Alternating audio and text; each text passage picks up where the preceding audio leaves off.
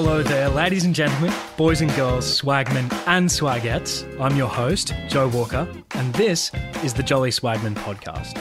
Welcome to episode 6 of Housing Bubble Week. In introducing this episode, let me start with the big picture before honing it down to the focus of the conversation you're about to hear.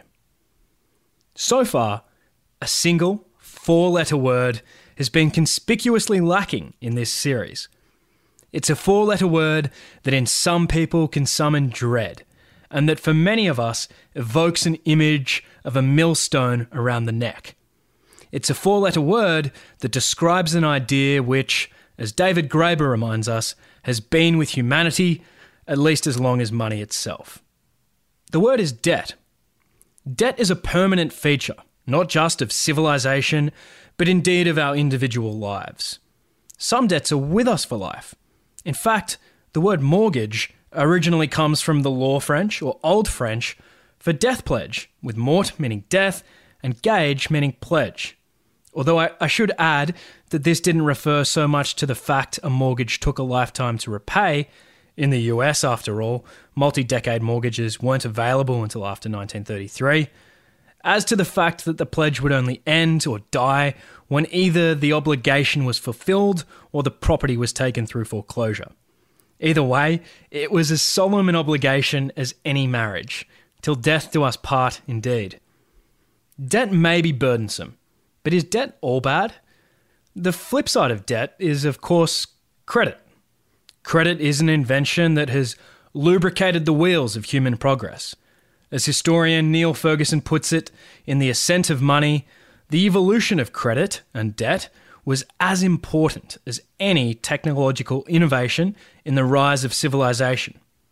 If you have the wit but not the wherewithal to start something new, credit ensures that the world is not deprived of your ideas. And yet, credit is productivity agnostic.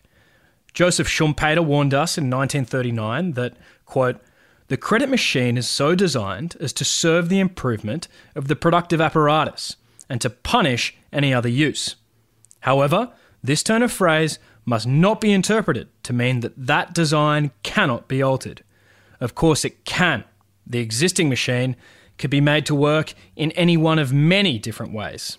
End quote. In other words, there's no natural reason why credit can't find itself being shoveled into increasingly less productive assets.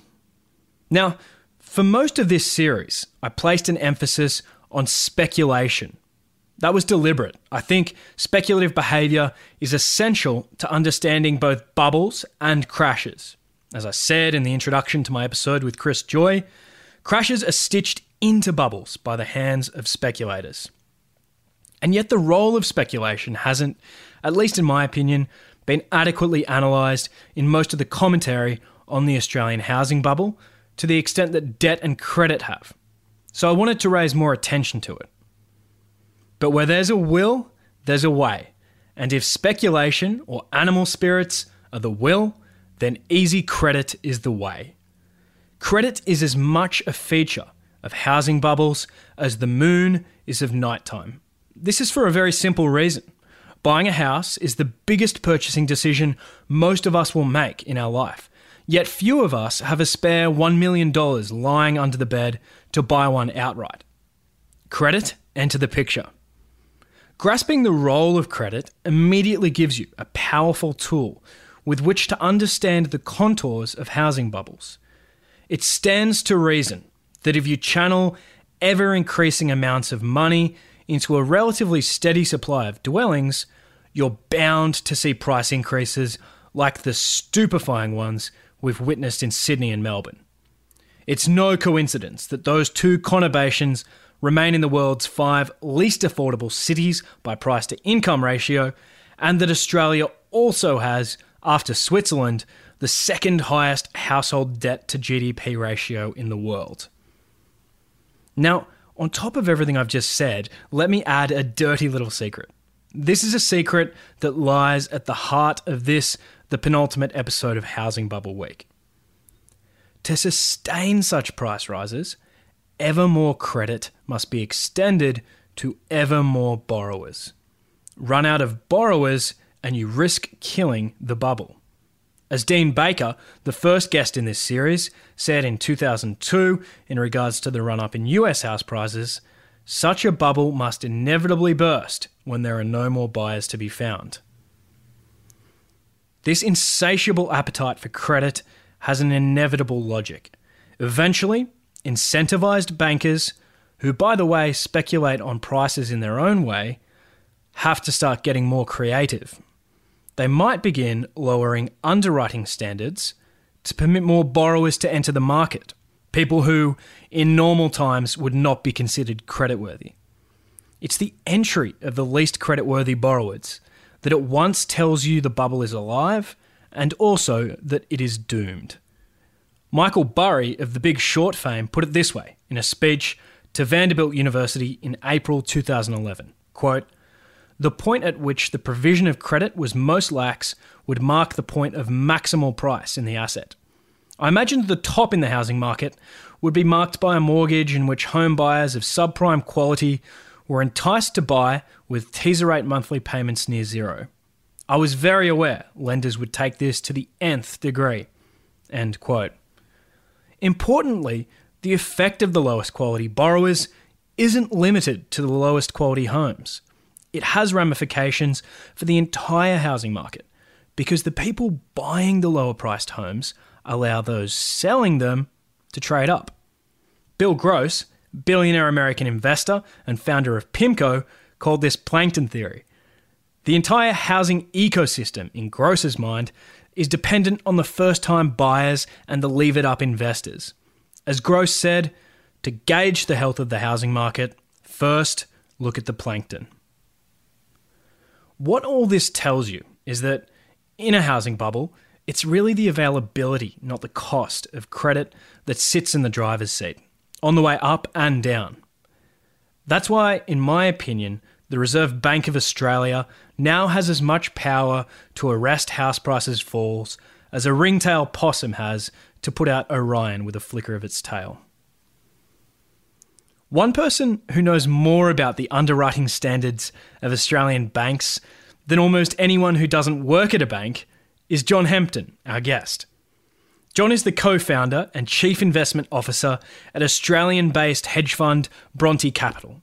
He's a legendary short seller whose work shorting Valeant Pharmaceuticals, for example, saw him as one of the protagonists in an episode of Netflix's Dirty Money series.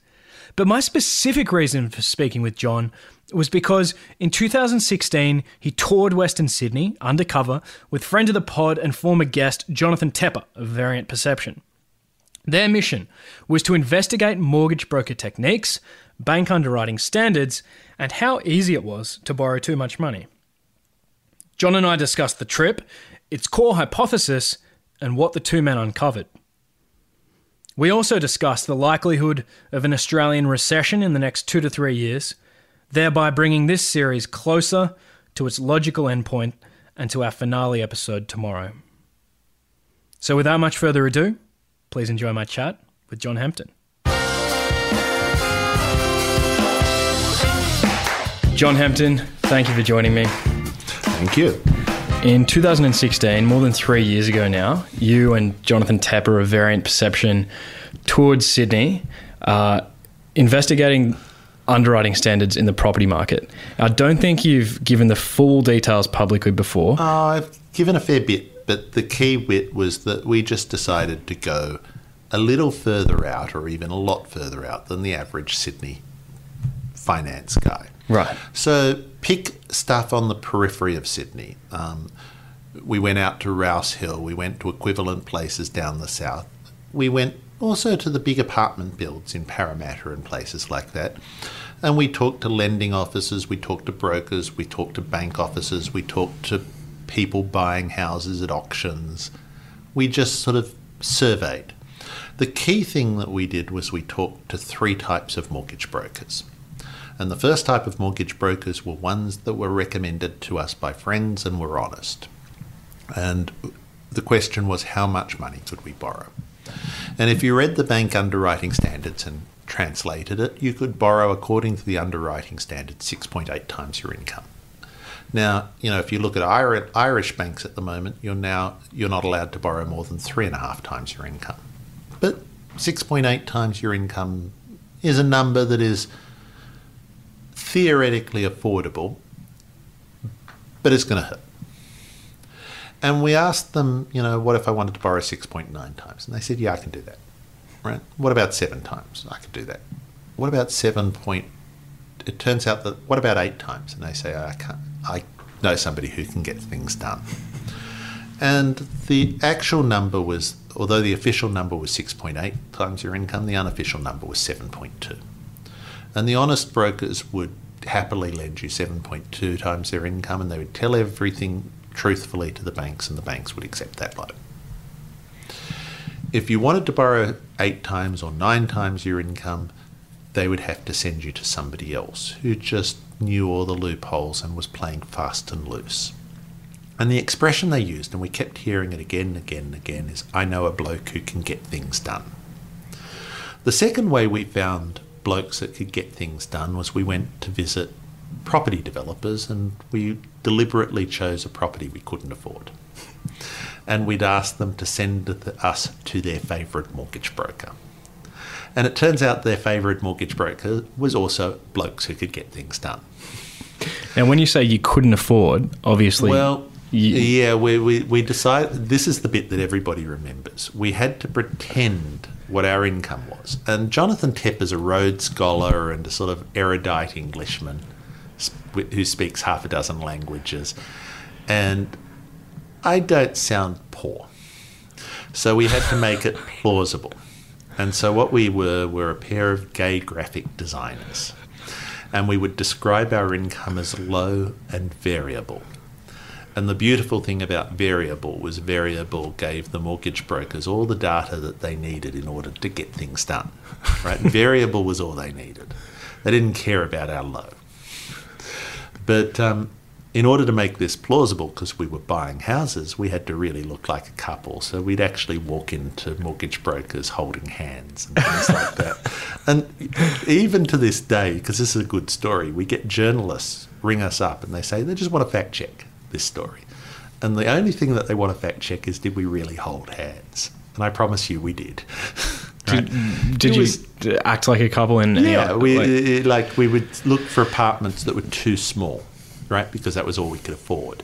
And the too small apartment would have a nook that you know you might be able to set a desk up at. And because we were graphic designers, we would fight over who was going to get that desk, right? Just in order to make it plausible. But it was it was an exercise in meeting the blokes that could get things done. And I mean, if Jonathan Tepper had been a 27 year old woman, we would have told them we were expecting a baby, right? But you know, he was a bloke, so he had to be gay. it, was, it just needed to be done, yeah. right? Because otherwise, our whole ruse of appearing like a real couple didn't work. Yeah. Now, the third type of mortgage broker we saw were the ones, you know, there's a guy called Nathan Birch. Interviewed him. Who runs a thing called Binvested. And Nathan tried to get you to buy 30 properties uh, or 10 properties. And the way you did this was that you got the first one revalued, you then borrowed against the revalued property in order to get the second and third one, you rinsed and repeated, and eventually you're extended out to the eyeballs, but as property only goes up, it works just fine. And Nathan Birch claimed, and I don't know the validity of the claim, but he claimed to have 180 properties. And my reaction to this was you've got 180 properties and the bank owns 150 of them right? The market's gone up a long way, you should be in the black. For fuck's sake, cash it. Because if you own 30 properties unlevered, you are set up beyond all measure for the rest of your life. There is absolutely no reason to own 180 properties levered. It's just sort of financial insanity. Right? But he had a mortgage broker attached to him. And the mortgage broker ran a line in explaining to you how, and in fact, courses explaining to you how to fool the bank into believing that your property was revalued upwards. So you, you met this guy? Yeah. Nathan Birch's mortgage broker? Yes. In Sydney? Yes. Huh. So this was the third category? That was the third category, the really, really, really, you know, aggressive mortgage broker. And what did he say?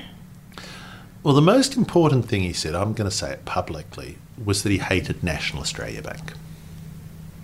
And the reason he hated National Australia Bank was that National Australia Bank strictly would not revalue any property up that was owned for less than a year. But Westpac and Commonwealth would. Right? And his definition of a good mortgage wasn't one that was cheap, but it was one that you could expand.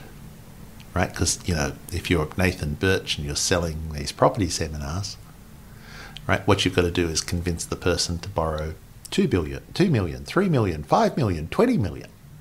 Right? And so, you know, Nathan Birch's mortgage broker, whose name escapes me now, his definition of a good mortgage wasn't the cheapest mortgage, it was the most expandable mortgage, the one you could borrow most on.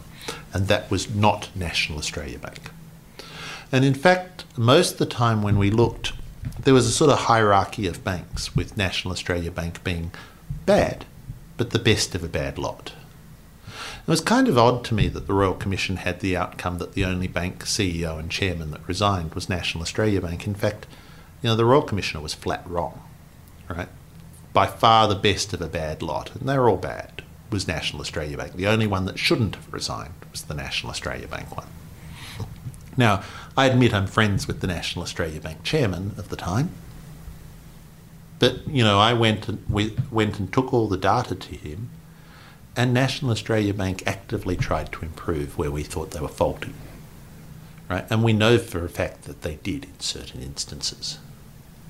Right? And by contrast, you know, nobody from Westpac rang us. Right? But it was pretty clear that bad practice was ubiquitous, and the further you went from Sydney, from the centre of Sydney, the worse the practice got. Hmm.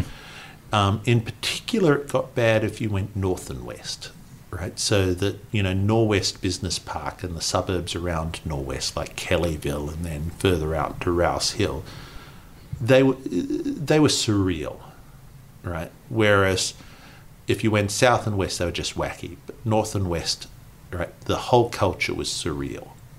I argue that the centre of the Sydney property bubble is Rouse Hill, which is kind of absurd because you can go to Rouse Hill and there's a lovely shopping centre which is upper middle class. I'd be perfectly happy shopping there with my wife. But in fact, it's just grass to the Blue Mountains. And we went and visited just a, a bank branch, not National Australia Bank but a big bank branch in um, Rouse Hill. And we're talking to the lending officer, you know, saying we, you know, we weren't actually giving her numbers at this point. We're just trying to find out attitude. And she told us that we should, and this is a bank lending officer who's not paid commission, a broker who's paid commission, right? You know, that's a different thing. She probably has a lending target, so she's pretty keen to lend to you, but she's not paid commission. She told us that we should draw our credit card to the maximum to get the biggest deposit we can so we could buy a house now rather than save for a deposit. And the reason she said this is that the house price goes up faster than you can save. And then she said, it'll go exponential. She didn't know what exponential meant. But this was a 55 year old sort of older lady who'd probably been, you know, a bank officer for 15 years and had somehow or other moved to outer Western Sydney. And there wasn't a skerrick of financial sensibility about her. Right? And, you know, the idea that a bank officer who's not paid commission tells you to draw a credit card. Oh, and she told you, look, you know, you should get credit cards against other banks so that it doesn't show on our system. It's pretty astonishing. We were, you know, but it was bad everywhere, but the further north and west we went. In hmm. fact, you know, one of the jokes, for instance, is that the median house price in Mount Druitt it was over a million dollars, and the median household income in the tax stats was about fifty-five thousand. And you know, the median household income in Rose Bay is not huge, but I don't really believe the tax stats at that point. There's a lot of assets there. But when somebody's a PAYE ta- tax earner, the tax stats are fairly accurate, which are done by suburb, are a fair, fairly accurate appraisal of the income of that house. And we sort of did mismatches between. We, we also targeted suburbs with the largest mismatch between taxable income and house price, where we thought they were over 90% PAYE earners. And, it, you know, Mount Druitt and Rooty Hill were two adjacent suburbs, neither of which is salubrious. Mount Druitt used to be all government housing, and Rooty Hill was sort of fibro housing, and it was private. And once upon a time, Rooty Hill was a premium to Mount Druitt because you know Mount Druitt's government housing, and now Mount Druitt was a premium to Rooty Hill because it's government housing that was built to last. So you can put tenants in it; they won't destroy it. And the question was who was buying it, and the answer was people who are 10, eight suburbs back towards the city were buying it because they couldn't afford a house in where they wanted to live, so they were just leveraging up um, rental properties in the hope that they would get enough money to buy the house that they actually wanted. It was kind of bizarre. And we actually walked through suburbs. Jonathan Tepper's parents um, were missionaries in Spain who ran drug rehab clinics. And JT has a weird skill, which is that he can walk down a street and say, That woman's just shut up and he just knows a junkie by looking at them. Just looks at their eyes and he knows they're a junkie. And we followed her back and out of a little laneway, and yeah, there's syringes on the ground. She had just shot up. And you walk down the street, and there's you know there's a street with about seven or eight pawn shops in it in Blacktown, and the houses just around the corner from the junkies and the pawn shops were nine hundred thousand. It's astonishingly silly, right? I mean, I actually have no particular problem with a waterfront house at twenty million. Right? The waterfront house at 20 million is a trophy owned by rich people, and the value of that house depends entirely on how many rich people there are. I'm amazed that income distribution is where it is, but if income distribution keeps getting wider, trophy waterfront homes just go up. Right? Um, what astonishes me, nobody grows up desiring to live in Rooty Hill you live in Rooty Hill because you can afford it, and that's what happens, right? You know, it's it's not a it's not an aspirational place. In non-aspirational places, houses were trading at 17 or 18 times income. Right? It's just, and the lending officers were telling you to draw your credit card to the max so that you could buy them. All we went and did was prove that the lending standards were really, really low. Now, if only 5% of the loan book is led, led to those standards, there's not really an economic problem. Right? Some people are just going to lose a lot of money, but there's no disaster that's going to befall the society.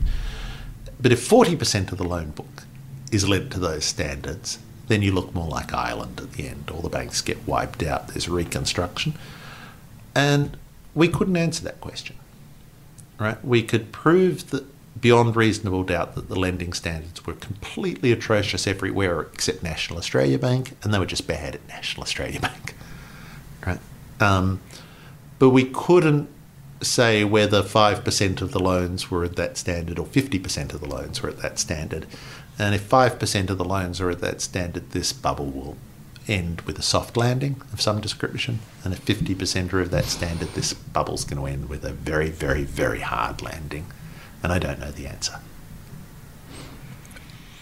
Previously, you've said if even 25% are bad, it, if could 25% be- are bad, the banks will survive, but their yeah. dividends will go, there'll be a recession, there'll yeah. be, right? But it'll be a garden variety recession. Yeah. Meaning we have a few years of subnormal income, bank shareholders discover that, you know, these things don't work very well sometimes right? But it's a garden variety recession. Mm. Unemployment peaks out at sevens or eights, or right, but n- not at fourteen. Mm. If fifty percent are bad, then it's not a garden variety recession. It looks more like Ireland, and unemployment peaks out with a two in front of it. Mm. You know, and it may not last very long, right? But that's not garden variety. That's epochal. Yeah. I suspect that it will be a garden variety recession with a bunch of very sore losers. And why do you suspect that? Just because almost every other housing bust, except the US and Ireland, has looked like that. It's, you know, 9 10%. 25% unemployment rates in Australia would be bizarre. The Australian dollar can move down a long way, Yeah. right? The sort of end game is that you get a recession, Australian dollar is weak, the Australian dollar goes to 50 cents or right something like that. A 50 cent dollar and a 80 dollar iron iron ore price is 160 Australian dollar iron ore price, which is where it was at the height of the mining boom. Bits, you know, a weak Australian dollar restarts things. Then you get a bit of wage inflation, right? The loans are not as bad as you look. Right? It's a garden variety recession. You don't want to own banks, and you don't actually want to own retailers. Right? In fact, you don't want to own anything that suffers from a weak Australian dollar. But the miners could be fine. Right? It'd be a weird macroeconomic outcome, but you know this notion that the adjustment mechanism is the A dollar, and if the A dollar goes down far enough, wages go up. Right? The economy booms in another sector, and that solves a lot of ills. What do you think the probability of a garden variety recession is at this point? 70, Right. In the next two years? two, three years, yeah. Yeah. Right? Um, just going back to this tour of Western Sydney, what was the most you were you were offered in terms of a mortgage compared to your income? We proved that you could borrow 10 times your income. Now, it's kind of 10 times is a magic number. And the reason is that at 10 times your income, you're left with $300 a week. And it actually doesn't matter what your income is because tax rates are progressive. So if you borrow 10 times a 100,000, you're actually left with slightly less than if you borrowed 10 times 50,000. Now that worked when interest rates were about 4. It's the interest rates are a bit lower now, but nonetheless, right?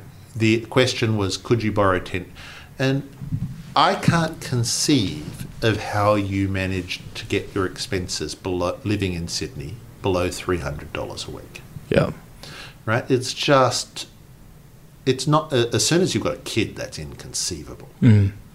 right? But you could borrow yourself to $300 a week. Now, as a couple, that's a bit better because you could borrow yourself to two times 300 And we were a gay couple, so children might not be accepted, right? But if you're an ordinary couple buying a house, the next thing that happens is babies, right? And your incomes go down and your expenses go up, and 10 times your income is diabolical. Mm. If you borrowed 11 times your income after minimum repayments, you were left with zero, slightly negative, and it also didn't matter what your income is because it's progressive. So we proved that you could borrow 10x your income, despite the fact that the bank standard was 6.8 or 7.2, depending on who you asked. Who offered you the 10x? The blokes who could get things done, Yeah. All of them. Which category? Any category. all of them.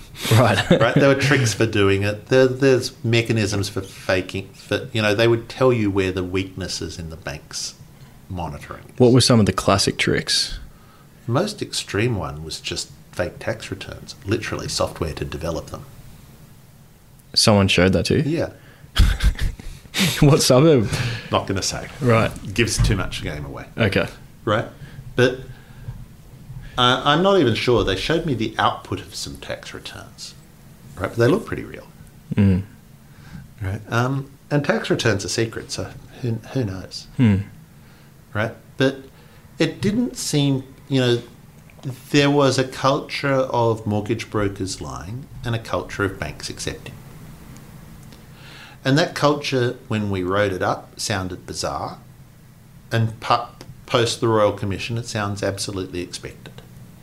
Right? The Royal Commission demonstrated that banks had a culture of not checking right? Because they had volume targets and things like that.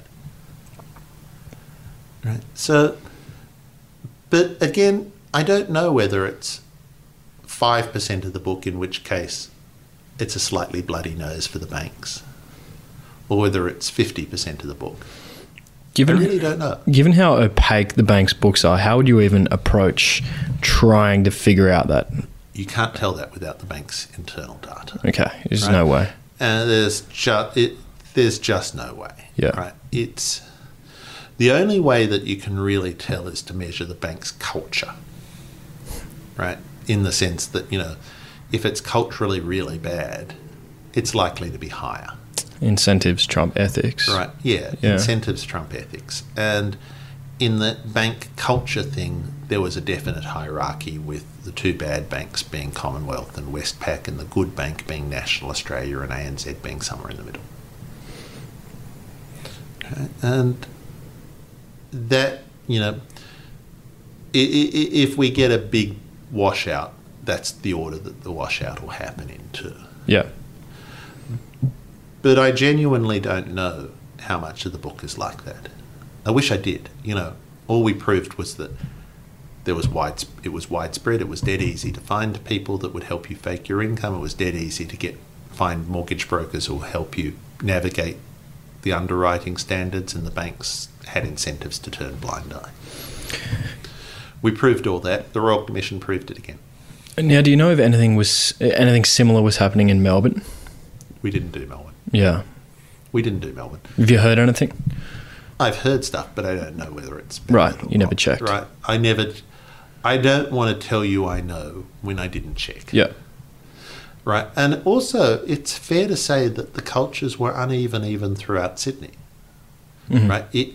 When I said it gets worse as you go north and west, I really meant it. Right, it wasn't even a little bit worse. It got a lot worse as you went north and west. The fantasy was deeper.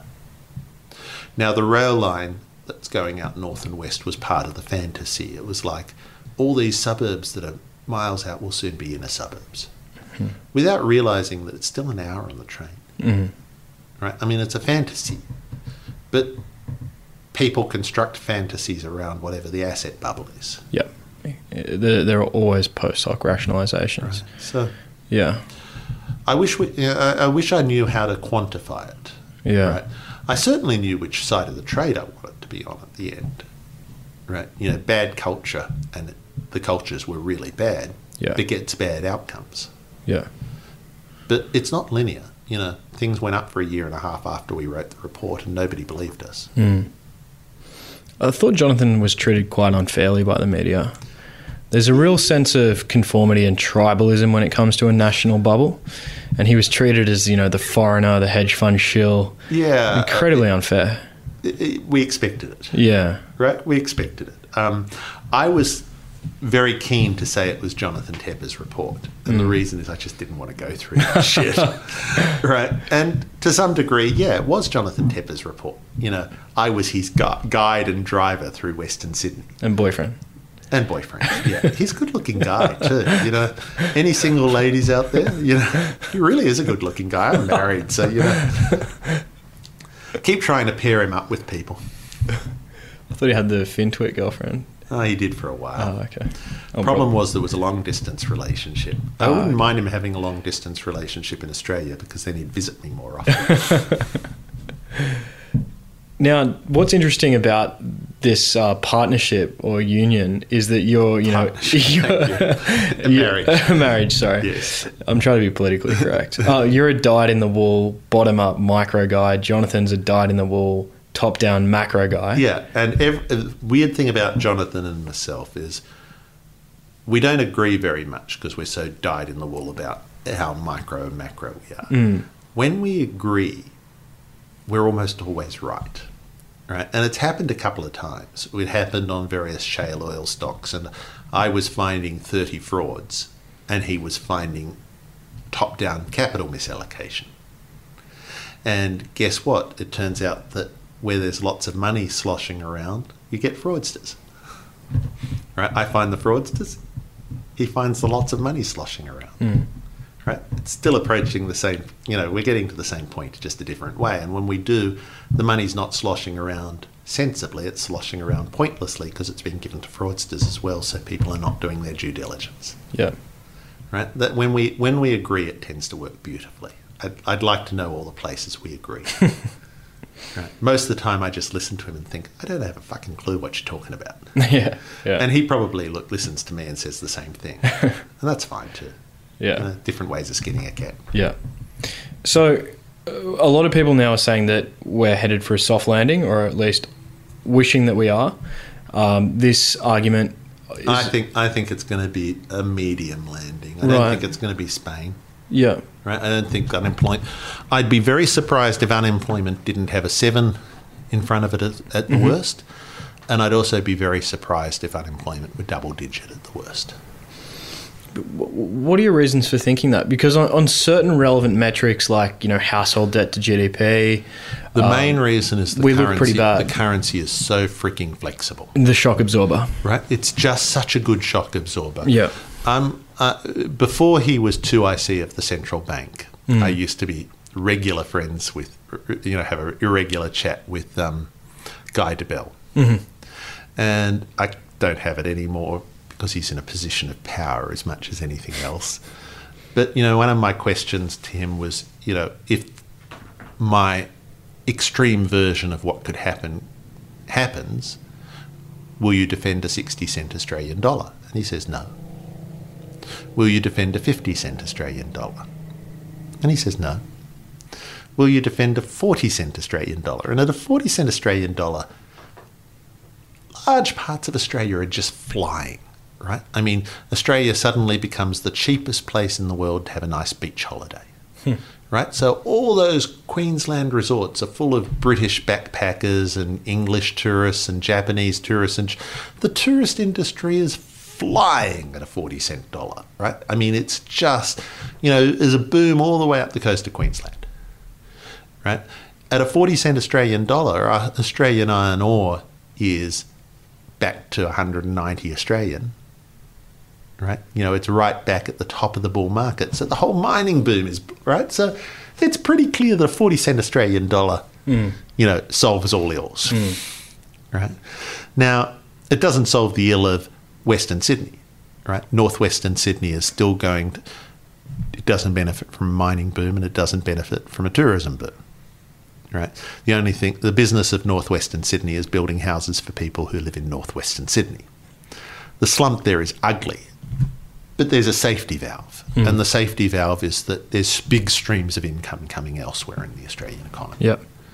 So when I said, "Would you defend a forty cent Australian dollar?" he says, "No." Right at this point, I realised the Australian dollar is enough enough of a you know buffer.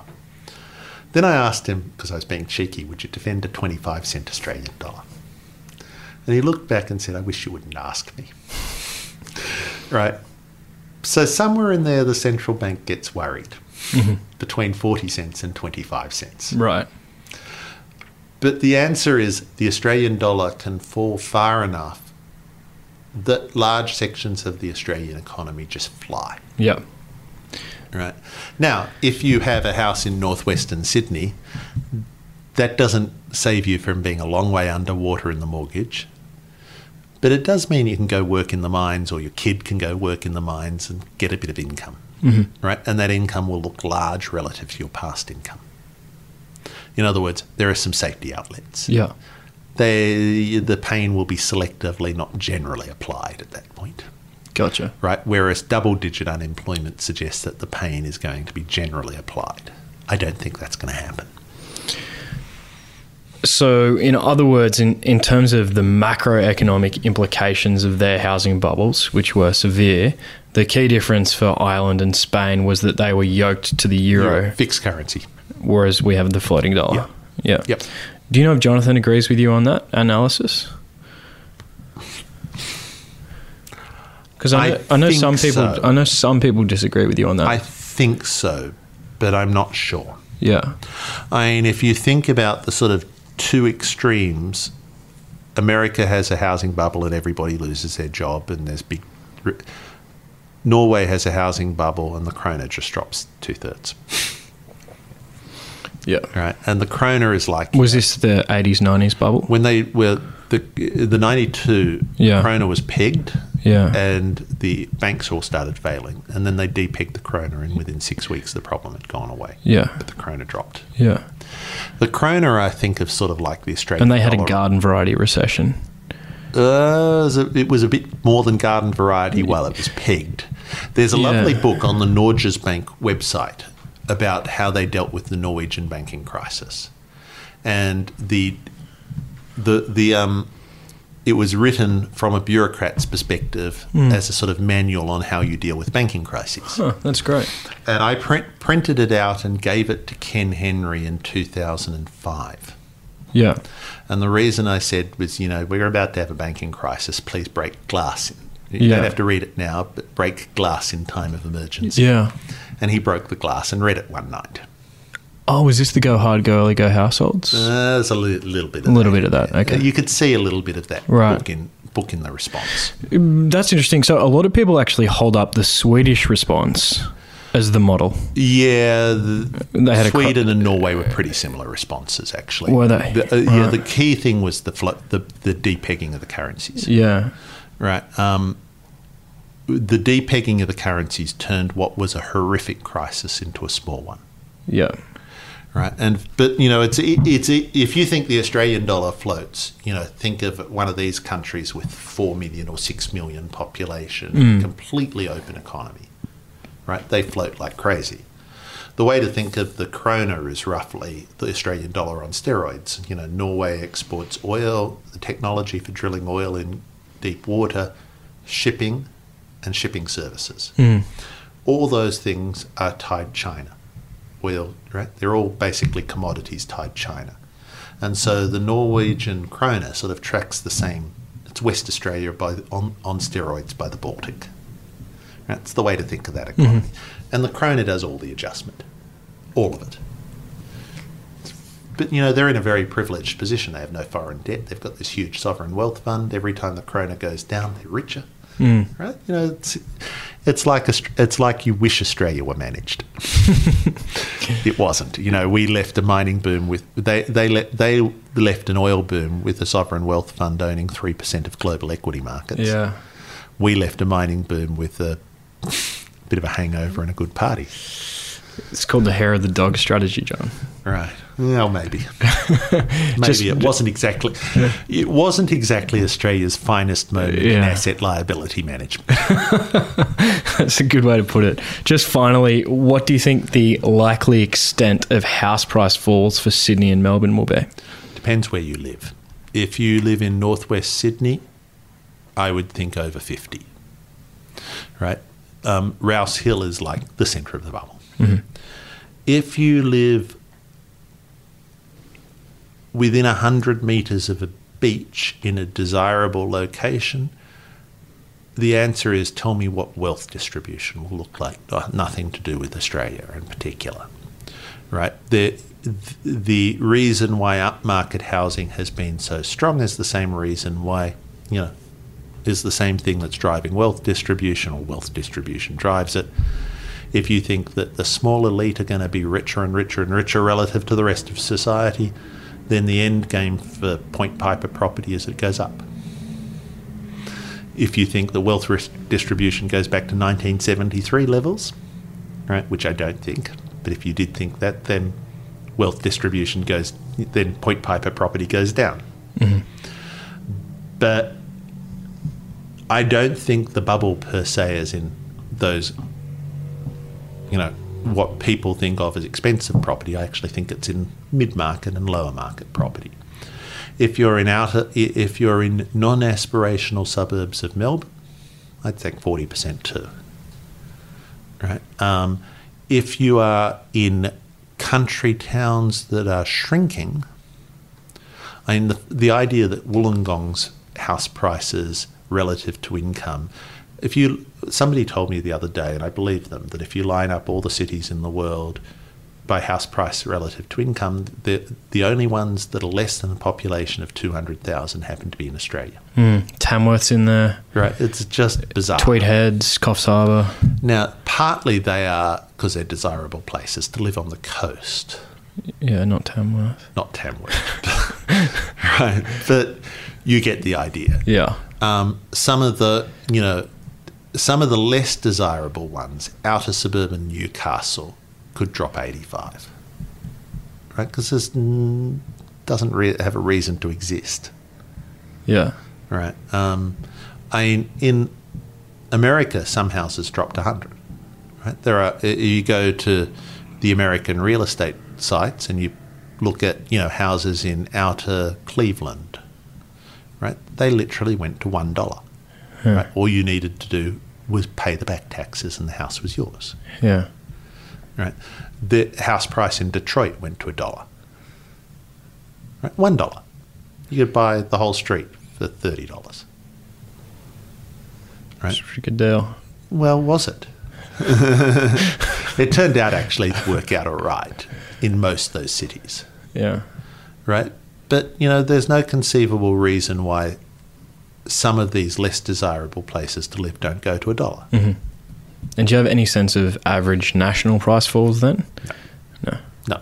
Too hard to say? Too hard to say. And, Yeah. You know, the, the averages are, I mean, I understand why a waterfront house in Point Piper is 40 million. Right? It's 40 million because there are a bunch of billionaires who have nothing better to do with their money. And it's, you know, if you've made a billion dollars, what's dropping 40 on a house? Mm.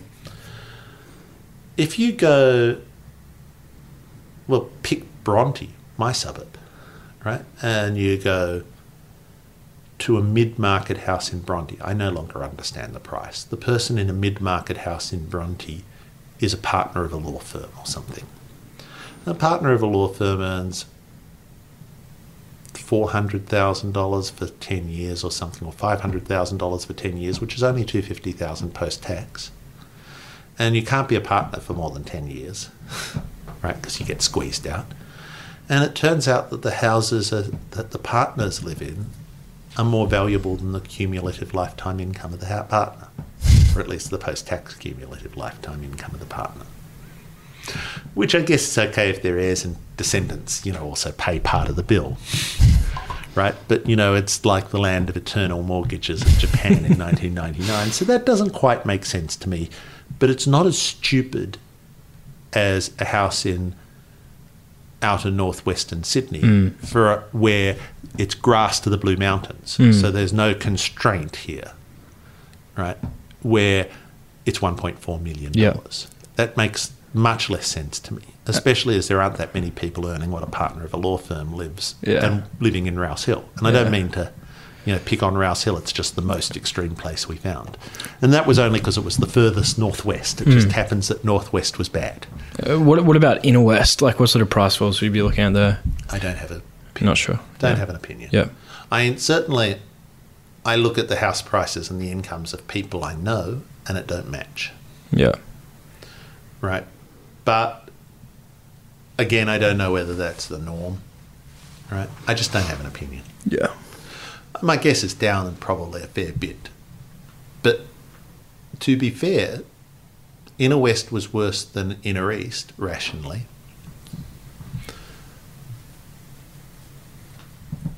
But it bears no, no resemblance to outer Sydney. Mm. Outer Sydney, you know, the further we went away from the CBD, the more insane the bank branch offices or the brokers were. Right? It really was inversion. I mean, I expected when I looked at this the bubble to be in the inner part, you know, where houses were expensive. I completely changed my mind. The bubble's in the outer part. It affects ordinary people. It reminds me a lot of uh, Galbraith tells the story of the 1920s Florida land boom, which was actually more of a US housing bubble than a Florida land boom, even though that's how he retells it. Um, Chicago went crazy, a few other cities went crazy. But in Florida, they were selling quote unquote beachfront properties, which were miles from any water. Yeah. and and the bubble sort of emanates outwards and becomes less sensible the further it moves. Yeah, that was that's exactly it. I yeah. mean, Sydney is one of the most attractive cities to live in the world. Period. It is just delicious, right? It's got really good restaurants. It's got a really good climate. It's got it's got really good beaches, and almost none of those apply if you go an hour and a half, an hour and twenty minutes in traffic Yep. west. The only thing that applies is the Sydney price, right? But it's not desirable in any sense No. right? Uh, it, it, I can understand the desirable, st- the quality stuff being expensive. I can't necessarily square its price. I mean, a waterfront home in Point Piper is worth what a waterfront home in Point Piper is worth, which is what a rich guy will pay for it. Yeah. Even a house in Bronte is pretty desirable, right? It's not, right? But it's still, you know, partner of a law firm, aspirational. Yeah.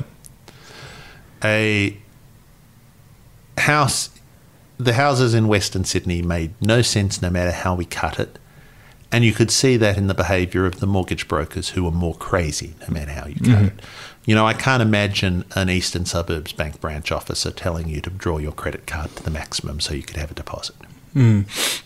Right? It just doesn't work. Yeah. But it sure as hell works in Rouse Hill.